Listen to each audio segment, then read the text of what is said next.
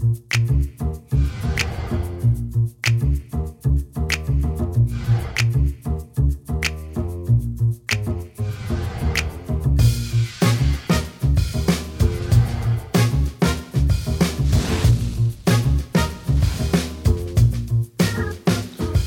and welcome to another episode of Bob Z Uncut Community Views, the podcast where we're going to give it to you with integrity and we're going to give it to you uncut. You're not going to see this on none of the networks, so don't even try. You just have to go in and click on the link because they're not going to show this on network news. Well, and, and that's not a bad thing. Not we're going we're to keep it one hundred. Uh, we have a very special guest, a very, very, very special guest here.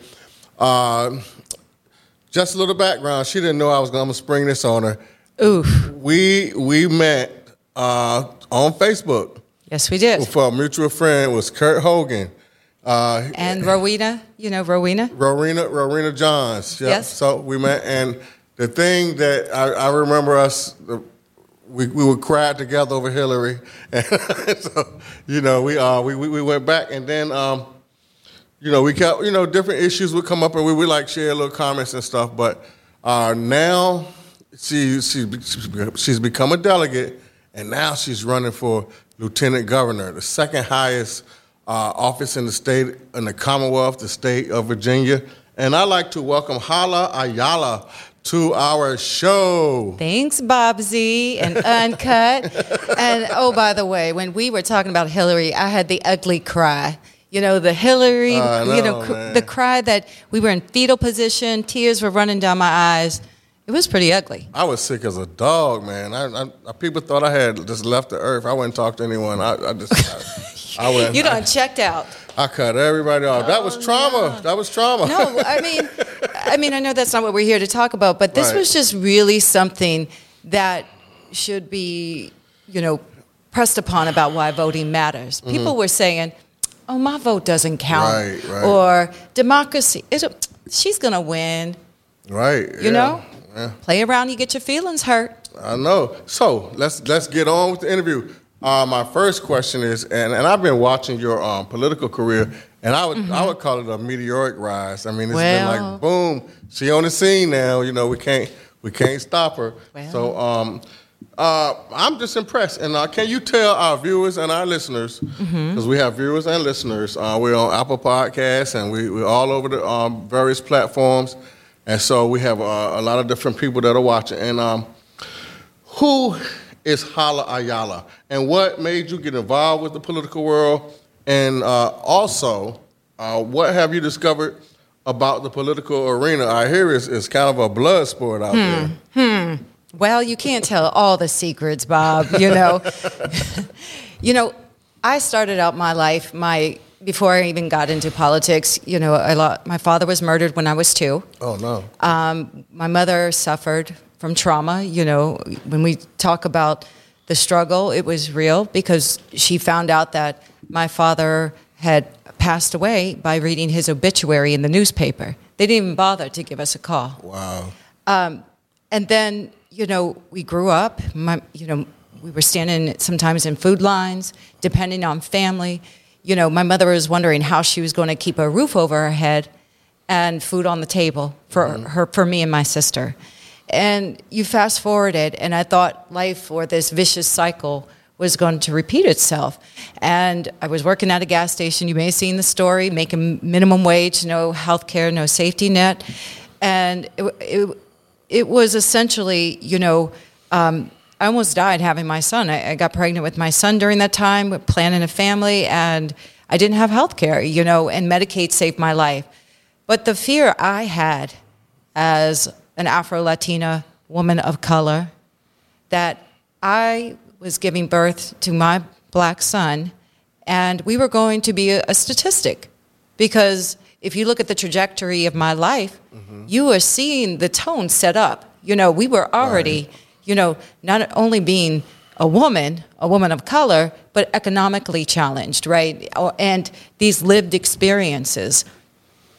You know, when I decided to run for delegate, you know, I was talking to voters. I was taking my lived experiences, why Medicaid expansion would matter, why equal work for equal pay would matter, why after, you know, I found my career in cybersecurity, mm. and that's a whole nother journey. But, it, you know, running for lieutenant governor is pl- definitely planting seeds for the future, because I'm a firm believer of you can't be what you can't see. And I didn't see people that look like me in right, higher office. Right, right. So my journey, when you talk about, like, who am I, how did I get my start, and even, you know, just, you know, how, you know, I'm, I'm walking. If you'd have told me two decades ago, I'd be standing here with you talking about this, wow. or be on the stage with the President of the United States, or running for statewide office, respectfully, I told you you were nuts. Right, right. Well, um, I'm going to switch gears just a little bit. I'm going to uh, use my uh, uh, my constitutional voice here. The official responsibilities of Virginia's lieutenant governor are set forth in Article five of the Constitution of Virginia. According to the Constitution of Virginia, the lieutenant governor's official duties are to serve as president of the Senate and to preside over the Senate, other than the official verbiage. Now, I'm, I'm off of that now, okay? Mm. Uh, that was quite constitutional. Thank you. I try to do my best. Uh, I taught political science, so, you know. Invoking it. Invoking mm-hmm. my, uh, you know, channeling my uh, poli-sci uh, skills. Yes. Um, how do you see the importance of, because a lot of people downplay that, as far, you know, but how do you see the importance of uh, this office? It's unfortunate that, you know, they downplay it, because if they didn't know that our current lieutenant governor has broken fifty-two votes. Mm. He was tiebreaker for fifty-two votes in his four-year career. To me, that's a lot statistically. Secondly, when important issues like Medicaid expansion, like mm-hmm. teacher pay raises, criminal justice reform, and all of the things and progresses we have made, several of those key issues, the lieutenant governor was the tie-breaking voice for and vote for. And we have a slim Democratic majority sometimes on these issues. So that role is critical to our mm-hmm. advancement. And I would say that as lieutenant governor, me taking on this, I've got big shoes to fill, you know, and continuing to advance our our progress and protect our progress, that this role is so critical. You know, Bob, I want to be the last woman in the room with the governor. That's Governor Terry McAuliffe. I'm going to claim it now. All right. And and talk about these very lived issues and those lived issues of the voters that I'm speaking to across the Commonwealth and bringing them in the room. If you don't have a seat at the table, then you're on the menu. Wow. I've heard that a time or two, and, and, and it, yes, sir. It, it serves to be um, true.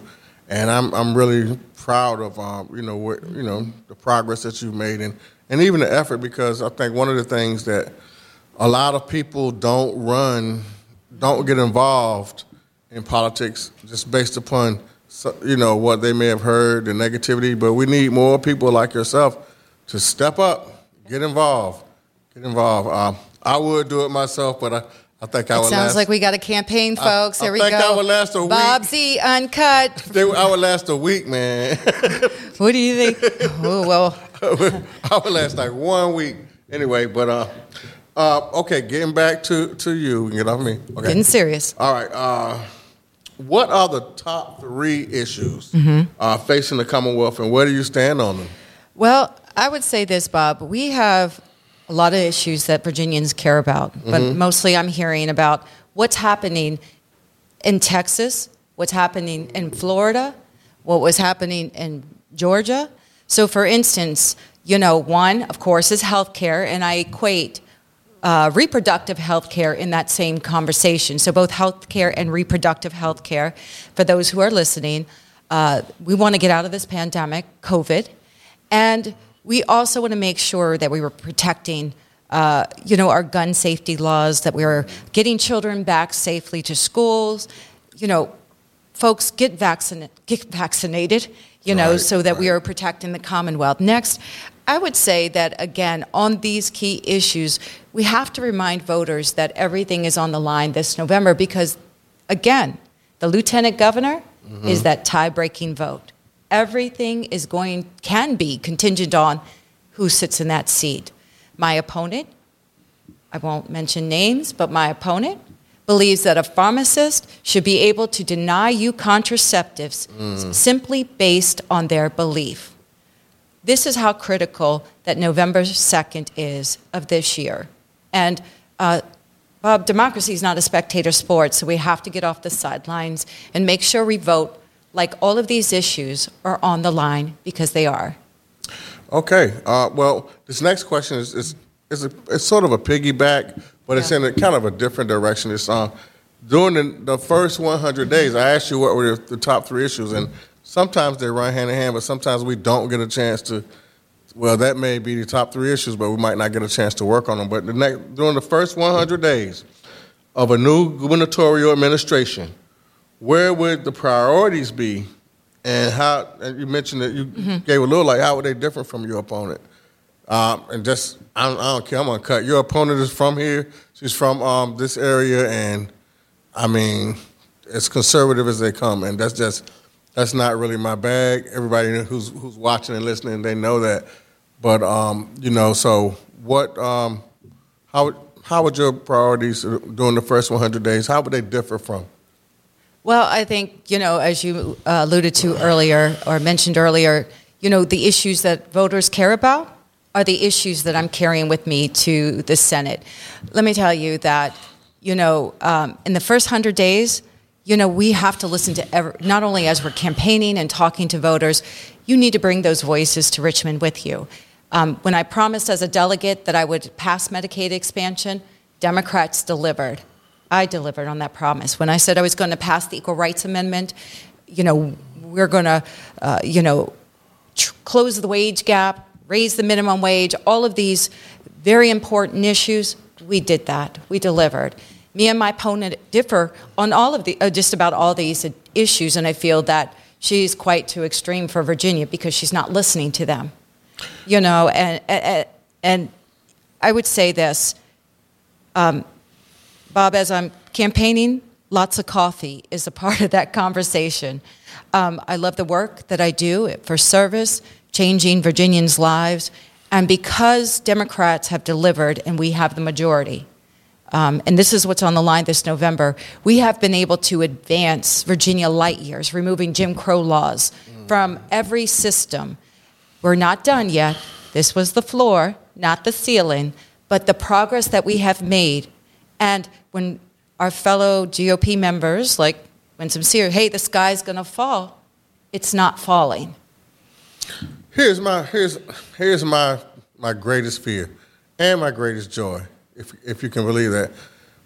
Never in my life, you know, the progress and strides we've made probably over the last um, three administrations. Well, yeah, I say I say two and a half or three administrations. Um. I would never think that, you know, I mean, you know, from voting purple, going from, I, I mean, I, the first time I voted, it was in nineteen eighty-one. I'm giving away my age, but it was for Ronald Reagan. I didn't wow. vote for Ronald Reagan. No, he was on the really? ticket. That's okay. My first election was in nineteen eighty-one um, or nineteen eighty, the um, the uh, election, mm-hmm. and, and Ronald Reagan, he just, he won, and I was like, oh, it's going to be a long life, man. You know? You know? Yeah. And because Virginia was, I mean, it's like I just, I moved to D C. I mean, I just, I did not want to live in a in a red state. And that's before they were even calling them red states and blue states. Mm-hmm. But I re, I just remember that that time I was like, man, it's going to be tough. And so what we've done, I said all of that to say, what we've done, I mean, over the last few years, I you couldn't have, you couldn't have told me. No.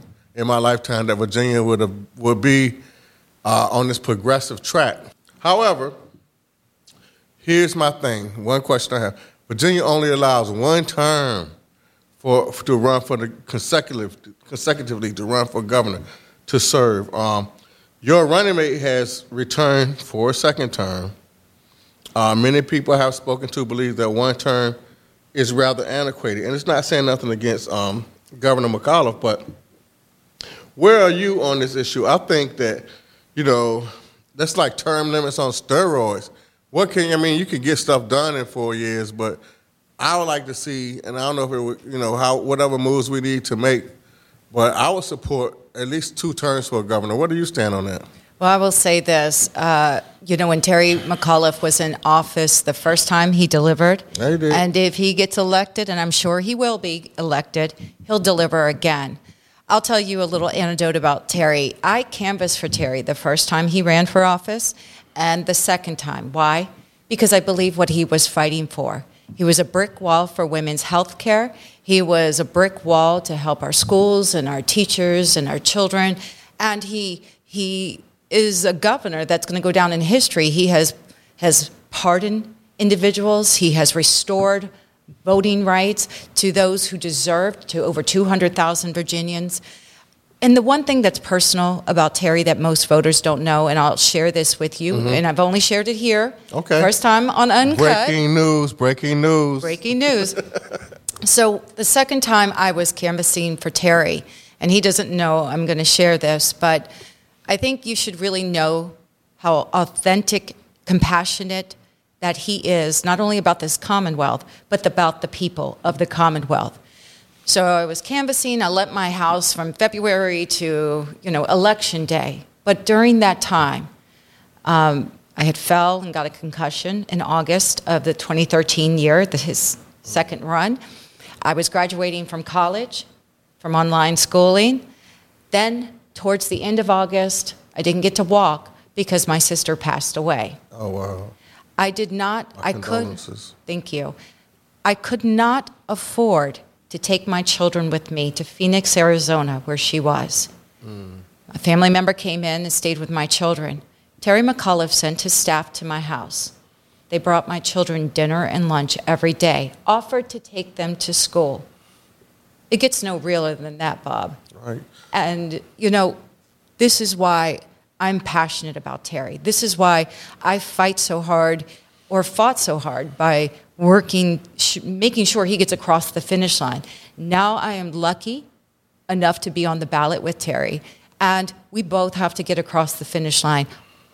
Our Attorney General, Mark Herring, he's included in that conversation. Right, right. Uh, one of the things that I wanted to Uh, share, I guess, uh, we talked about uh, returning citizens is the term now that's used for, it used to be ex-felons, and now they call it, it's, it's returning citizens. And I had, um, my job at that time was to, um, the time you were speaking about when he mm-hmm. was doing the pardoning and, and, um, and changing all the rules was, was that, scratch back up. Okay, my job at that time was uh, as an employment specialist for the Second Chances program. And, and I was responsible for finding work for uh, people who had just mm-hmm. come from being incarcerated and trying to, uh, restoration of rights. I mean, when they, when they hit restoration of rights, that's another thing I never thought that we would see. two hundred thousand. Yeah. And then they took him to court I to try that. to sue him for that, and he still won. I remember, I remember that.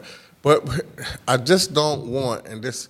Like I said, this is one of my greatest worries, that we've come such a long way. I don't want us to get complacent. And sometimes, and I'm looking around and, you know, as as as a, a journalistic uh, person, I look around and I see all these uh, Youngkin commercials everywhere. And I'm like, uh-oh, we got to we gotta do something. We got to do something. This guy's getting too much, you know. And so um, then they had a poll that came out like two it days ago. It is a close election, Bob. I and mean, so, I feel you on that. Because as you're saying this, it invokes something in me that we're seeing play out about state legislatures that are also on the ballot this year. What's happening in Georgia, what's happening in Texas, how the Texas Democrats had to come to D C to lobby for help. I remember they left, they they, they walked out of the um the house, I mean, the Capitol building in Texas because they didn't want to, um you know, vote. So they we don't want to see that here in Virginia, and that's why, to your point, elections matter. Mm. They do. They matter. They matter a lot. And and one of the things, and I've been watching Virginia politics probably since I was like seven or eight years old. I was like the oddball watching the news, and everybody else was playing, and I was like, man, the news is on. And so I'm looking at, and I look at if if I know uh, Nova is going to come through, uh, Hampton Roads, Coast well. Virginia, that's kind of the, we, I mean, I, I always kind of like, we'll see Nova, we'll see Richmond. Mm-hmm. We can like put them in the bank, boom. Put put Richmond and Northern Virginia in the bank. Well, we can't make assumptions because sometimes people were like, oh, We have an election. Didn't we just vote for the president? Yeah. And typically and historically, the governor that is in the office is usually opposite of the party who's in the White House. Exactly. So this is why we have to show up and show out. You know what? I've never seen Richmond yeah. and Northern Virginia go anywhere in the last twenty years. You know. Well, so. we. You know what? Look what happened to Hillary. She won parts of Virginia, granted, to your point. She but, won Richmond and Northern Virginia. And she did, but we have to show up in order for that to happen, right? So everybody needs to come down here to Virginia Beach and Chesapeake and, and and campaign, camp out in Virginia Beach and Chesapeake because Norfolk and Portsmouth and Newport News and Hampton are going to go Absolutely. Blue. Absolutely. We've been down here several times, so, yeah. you know, as you know, and we take no voter for granted. It is, you know, you have to be able to let voters know and, and educate them who's on the ballot and why they they need to support the Democratic ticket. That's a shameless plug, but I mean it. It's nah, we gotta we gotta do we, what we nah, gotta do. I'm on, I'm on the team. Uh, so look, we're gonna uh, take a break and go pay some bills. We're speaking with Hala Ayala. She's running for lieutenant governor for the great Commonwealth of Virginia. We'll be back in two and two. Welcome to Comedic Services L L C. We provide supportive in-home and residential group home services in the Hampton Roads area, including Williamsburg, Franklin, Zunai, Toano, and Southampton County. Our offices are located at twenty-four twenty-eight Alameda Avenue, Suite one seventy in Norfolk, Virginia, and at six oh one North Mechanic Street in Franklin, Virginia. Comedic Services L L C is a commission on accreditation of rehabilitation facilities, C A R F, accredited service. Our motto is fostering a culture of service and advocacy for humanity. I'm Hala Ayala. My story is a Virginia story. Night shifts, minimum wage, pregnant, with no health care. But with a little help and a lot of hard work, I built a career and a middle-class life. So when I got to Richmond, I made it my mission to ensure hardworking Virginians have that same opportunity. As Lieutenant Governor, I'll build on that record to attract more good-paying jobs so every family thrives. And welcome back with our special guest, Hala Ayala. She's running for lieutenant governor for the great Commonwealth of Virginia. And um, we, we're putting our money on her. And I'm going to keep that uncut. I'm going to tell you the truth. But I don't know if I ever got a, uh, a answer from my last question. Do you support two terms for the governor, for uh, a Virginia governor, as opposed to one? You know what? I support what we have constitutionally. I think we need to listen to both sides of the argument. Bob, I always do my homework, right? Because mm-hmm. we don't want any unintended consequences. But what I will tell you is that, you know, Terry will make history this November by being elected not only once, but he came back and he, he wants to do it again. He wants to continue the good work of Governor Northam. Okay, all right. Well, fair enough. Fair enough. Absolutely. Um, I, that's, like I said, I, I feel that's a little bit, you know. I just personally, uh, and we can we can agree to uh, just agree. And so personally, um, you know, I think it's a little, you know, eight four years. It's not. We can't just get enough time. You know, that's just my own personal thing. And speaking of antiquated, here's another another one of my pet peeves. And on the last show, we got Senator Spiro to admit. Uh, and his show is going to come out Wednesday. Everybody check it out. It's, it's, uh, he did the last show. That if his constituents uh, decide that they want to uh, take on this measure, that he was supported. He's the only senator that I've ever talked to. That well, you have to know, as lieutenant governor, I don't get to make that decision. So oh, no, you know, no. Yeah. I'm not talking about this anymore. Oh, I'm moving on to next. Oh, okay. We, I left the, I left the, um, you know, uh, for, for, and we'll, you know, we'll probably okay. cut a little bit of that out. But, um, yeah, my next question is, mm-hmm. uh, and, and I think that this may be, uh, the Commonwealth is one of seventeen states that still appoints its judges. Yes. And so uh, how do you feel about that? Do you think, uh, would you support a constitutional change, I believe that's what it would take, mm-hmm. to uh, uh, elect our judges where we would um, bring, you know, elect judges that come from the communities that, you know, they live in, as opposed to, you know, right now they don't have to, you know, be in that community. They could be, you know, it could be a favor for this person and mm-hmm. say, I've seen a little judge chessboard. It's almost, hey, I used, I said it, it's uncut. But so would, would you support a constitutional change about that? Well, let's talk about some logistics here. Mm-hmm. You see in the General Assembly, you know, judges were appointed this last General Assembly session. They were. And we appointed the most diverse group of individuals. Group. So again, elections have consequences. When you talk about a constitutional amendment, there are two sides to that argument, mm-hmm. right? And my job would be, as not only a legislator, is to listen to voters, but also listen to both sides of the argument mm-hmm. and make an informed decision. Right. But note that I, as Lieutenant Governor, can't bring that issue to the right. forefront, but if it that. came to the floor, we would have those conversations, would make an informed, deci- uh, an informed decision, and the only time I could vote is that if it was a tie. So let's and say if it's it did come, I would vote in support it because, look, I would say this, you know, if this is what our voters want, if this is what we come to do, you know, after, first and foremost, Bob, this is the danger of the question that you asked, mm-hmm. because sometimes legislation right. isn't always what we think it is. So we have to make That's sure true. that we're doing our homework. So before I say, oh, yes, I would support it, that to me is speculating that everything is okay, A-okay mm. with a piece of legislation. So it's not that I'm not no, no, trying to I, be direct. No. I'm just trying I, to be, you know, informative to our community about how this process works.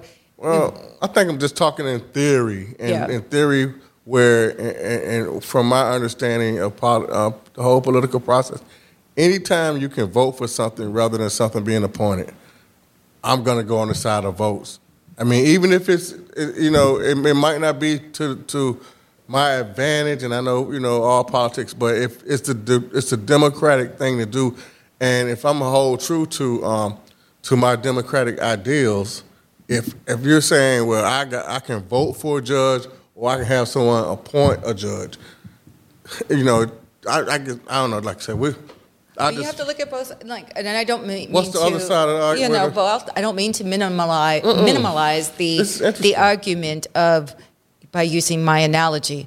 I just want to make that clear before somebody starts to. No, no, no. But I, I just want you to see that voters are having a voice as their vo- their their their representatives, whom they also elected, are taking a vote on judges, right? And and how we appoint them. Mm-hmm. Now, the Democrats, again, we have made progress yeah. this year. That wouldn't have been possible if we didn't have the majority. So I always say, assess, reassess, and then make an informed decision. Yeah, I mean, like I said, normally, I mean, our representatives vote on stuff every all the time. Mm-hmm. So that's their job, to represent us. Absolutely. We, when I'm talking about something like uh, a position like that, it's like... We're going to move along. I think, I think we're going to agree to agree again. Cut out but, the Doritos part. Okay. All right. Okay. Cut out right. the Doritos. We'll, we'll, we'll, we'll cut that out. All right. So um, our next question has to do with redistricting. Okay.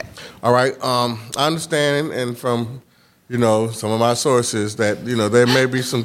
There may be some challenges. Um, Your sources, Bob. What's going on? I, I you know, I, I know some people that know some people.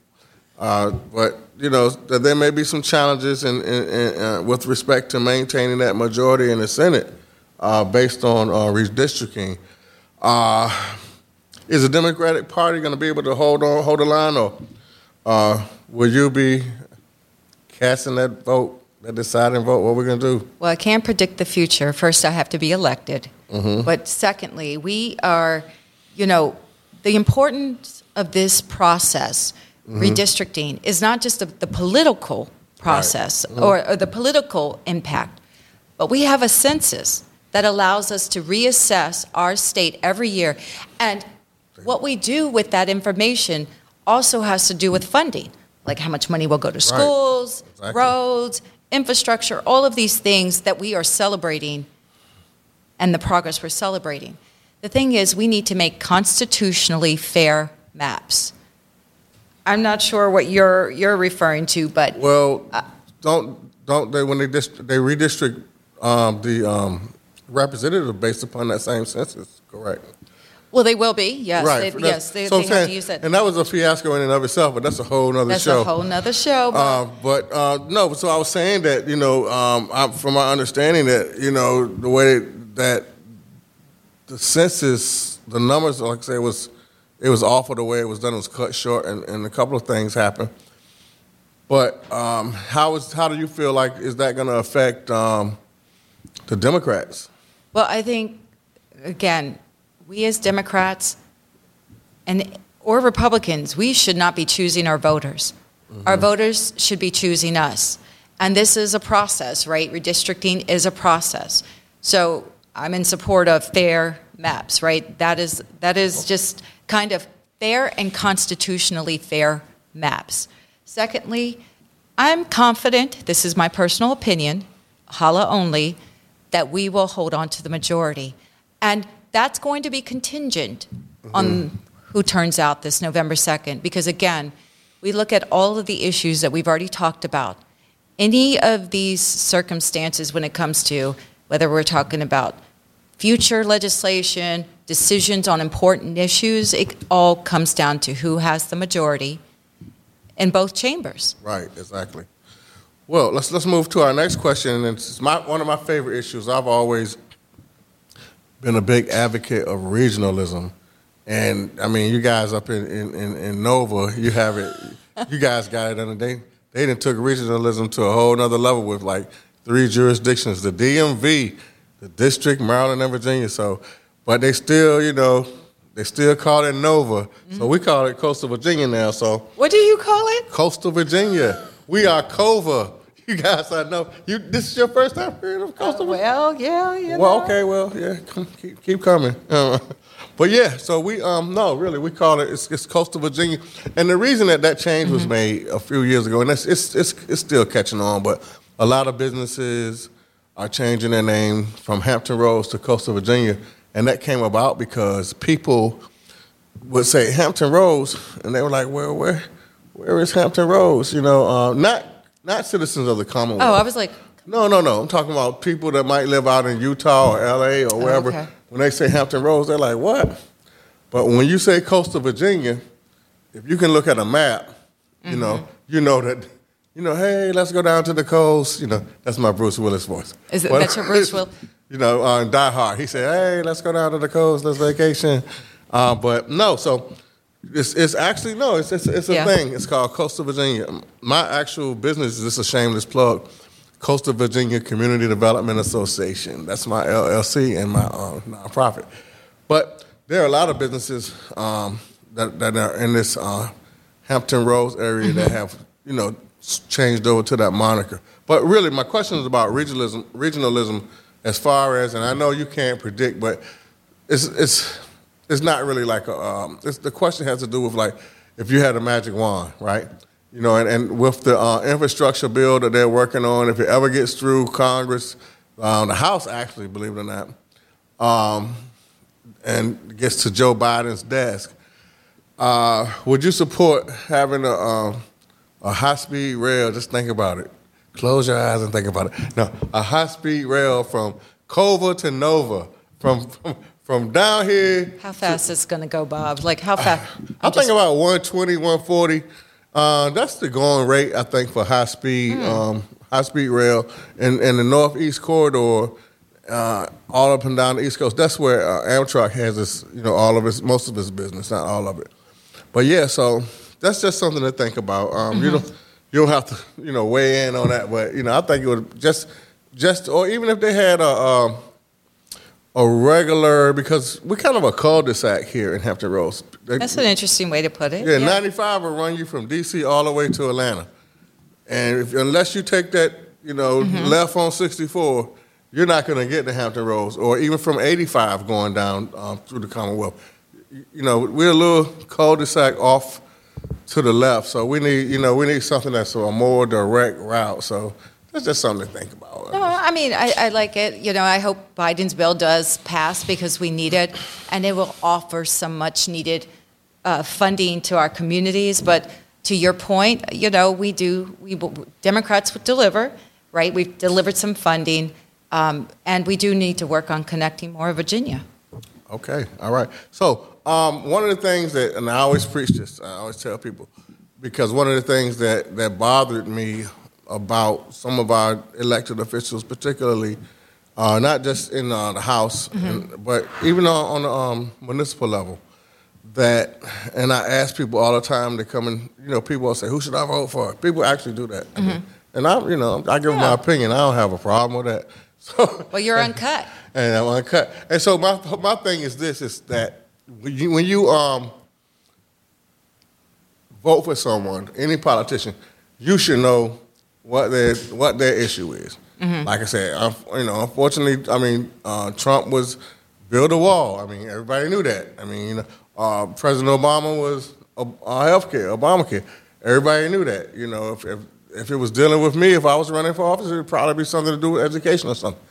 Uh, my question is, um, what would if they if they call your name? What what would your um, what would they associate you with? The, the, your number one issue. Well, I have several, but Medicaid. You know, it saved my life and my mm-hmm. son's life. Like, I've shared my story on many platforms through my commercial. Let me tell you, when you are facing death mm. and you know that you could lose your child, mm-hmm. nothing is more scarier. I can't say nothing is more scarier, but, but no, that I is at the top it. of, you know, a personal experience that I never want to ever have again. Mm. And no Virginian should ever have it either. You that know? Makes sense. That's that's a pretty good one. Are they going to expand it for dental for adults and Medicaid now? Or I know the children have it. I, I think I had a couple of people come and ask me about uh, dental for um, adults uh, within the Medicaid, and it's been expanded. So that's another thing that um, kudos to you guys. I mean, you guys did I mean, a great job. And we that. had bipartisan support. But the thing about Medicaid is that who would have predicted a pandemic? Right? Who could have said, if we did, just imagine the five hundred plus thousand Virginians that have it now, right? Medicaid expansion.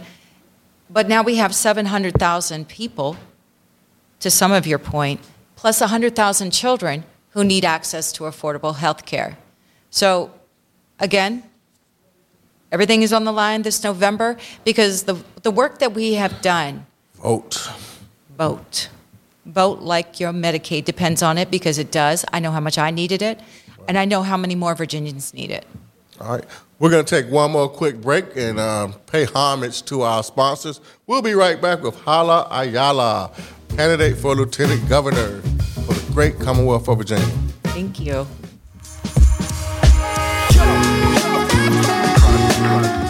Love First Marriage Movement, where we work with couples virtually all over the world to transition from a place of pain to genuine peace and resilience from the inside out.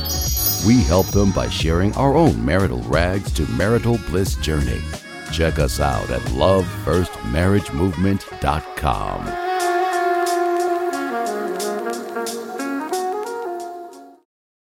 Every time my children walk out the door, I hold my breath.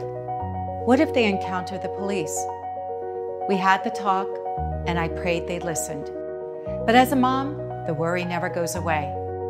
So as a leader in Richmond, I demanded transparency and accountability from law enforcement, requiring body cameras, banning no-knock warrants. So no matter what you look like or where you live, every Virginia family should feel safe. We are back with our special guest, our Lieutenant Governor candidate, Hala Ayala. She's, hey. I, I like to say Ayala. It's, just, it's, it's wonderful. Great name, great name. And so... Um, Thank you. I just have a, a couple more questions. We're going to... Uh, she has a really busy schedule, and, you know, um, throughout the Commonwealth, uh, you know, they, she, she's pounding the pavement. So she's doing... She's running that campaign. So uh, we're very fortunate to have had her for a guest. But I have a couple more questions. Um, this is the weed question. I always call it the weed question. The weed I, question? The weed, no, I'm going to be professional. Uh, now, Virginia has legalized marijuana. No, not really, but Virginia. His constitutional voice. That's back on my constitutional voice. But I want to address the, uh, they've, they've legalized marijuana, mm-hmm. and again, we have we got casinos coming, they legalized marijuana. I'm like, where am I living at? I'm like, I can't believe it. That I'm living in Virginia, it's, and, and people in, in, in all over say, man, what is going on in Virginia? And, and it's just, I guess, progress has happened so rapidly in a short, mm-hmm. relatively short time. It's, it's you know, they're voting for uh, Democrats or presidents. It's like, it was like, whoa, I'm, I'm, and I'm happy about it. Don't get me wrong. But my, my question has to do with um, business owners and the, um, investors. Will they have a fair opportunity to um, to come in? And, you know, uh, a lot of people spent time in, in prison mm-hmm. over marijuana. And a lot of, you know, people were pulled over saying, I know that that's eliminated where they can't say I smell smoke and pull you over. But, you know, even with the um, the gambling and stuff, it has dispar- disproportionately affected, you know, uh, uh, communities of uh, people of color. So give me your thoughts on, on how do you, how you, you know, kind of a forecast. I know it's, it's not, you know, how do you think it's all going to play out as far as uh, affecting uh, uh, disadvantaged uh, communities? So I would say we owe a great deal of thanks to uh, our governor who moved up legalization. That was his decision. Right, I remember. Um, because we know that this, to everything you were just depicting, has disproportionately and unjustly targeted black and brown communities. Mm-hmm. That we do know. Um, secondly, the funding that we've, we're going to get from legalization is going to help our schools. It's going to help infrastructure. It's going to connect those dots within our communities, and rehabilitation. Right? Um, we heard we heard the arguments, uh, you know, on both sides. But this was the right thing to do because this law was a Jim Crow law that had, you know, like you're talking about, pulling us over because you smell something. Right? This was just unjustly targeting our black and brown communities. Now, when it comes to businesses, we need to do our due diligence to make sure there's fair and equitable opportunities. This is black and brown businesses, right? Right, and within our community to have access to those licenses. Okay, and finally, this this is a portion of the show. Uh, this is your part of the show. My part and, of the uh, show. Make a closing argument. Tell us our. Why we voting for you again? And also, if you want to, um, at the end of that, if you want to um, let us know your website sure. and all the information, how we can get in contact with you, uh, take it away. I will take it away. Well, Bob, we're going to make history by electing the first Afro-Latina woman in the history of the Commonwealth, first woman of color in the four hundred years. I'll be number forty-two. Like Jackie Robinson, so okay, hopefully it's okay. the greatest if you're a that's, that's baseball a good... fan. But also, I am the only candidate with not only the lived experience, mm-hmm. but the legislative experience. So I'll bring that to the table. I'll bring every Virginian's voice, the voters' voices, and even this conversation with me to Richmond. I think one of the things you'll see out of my candidacy is that, you know, I I, I hope that people take away that I care, I'm compassionate, and I'm passionate about moving us forward and protecting all the measures and gains that we have made because it affects you, it affects me, it affects our future. So this November, vote like your life depends on it. Like your life depends on it. Because it does. Vote like your health care, your reproductive health care, the gun safety measures, the marijuana legalization, voter protections, are all on the ballot this November second. So to find out more about Hala, go to H A L A four Virginia. That's H A L A F O R, Virginia spelled out, dot com. Get involved, get engaged, because, again, democracy is not a spectator sport. Okay, I want to thank you again for coming on the show. We really thank appreciate you. you taking time to uh, share your vision with our listeners and our viewers. And again, ladies and gentlemen, you've been listening to Bob Z Uncut Community Views with our special guest, Hala Ayala, candidate for Lieutenant Governor for the Commonwealth of Virginia. Thank you, and we'll see you on the other end. Peace. Peace.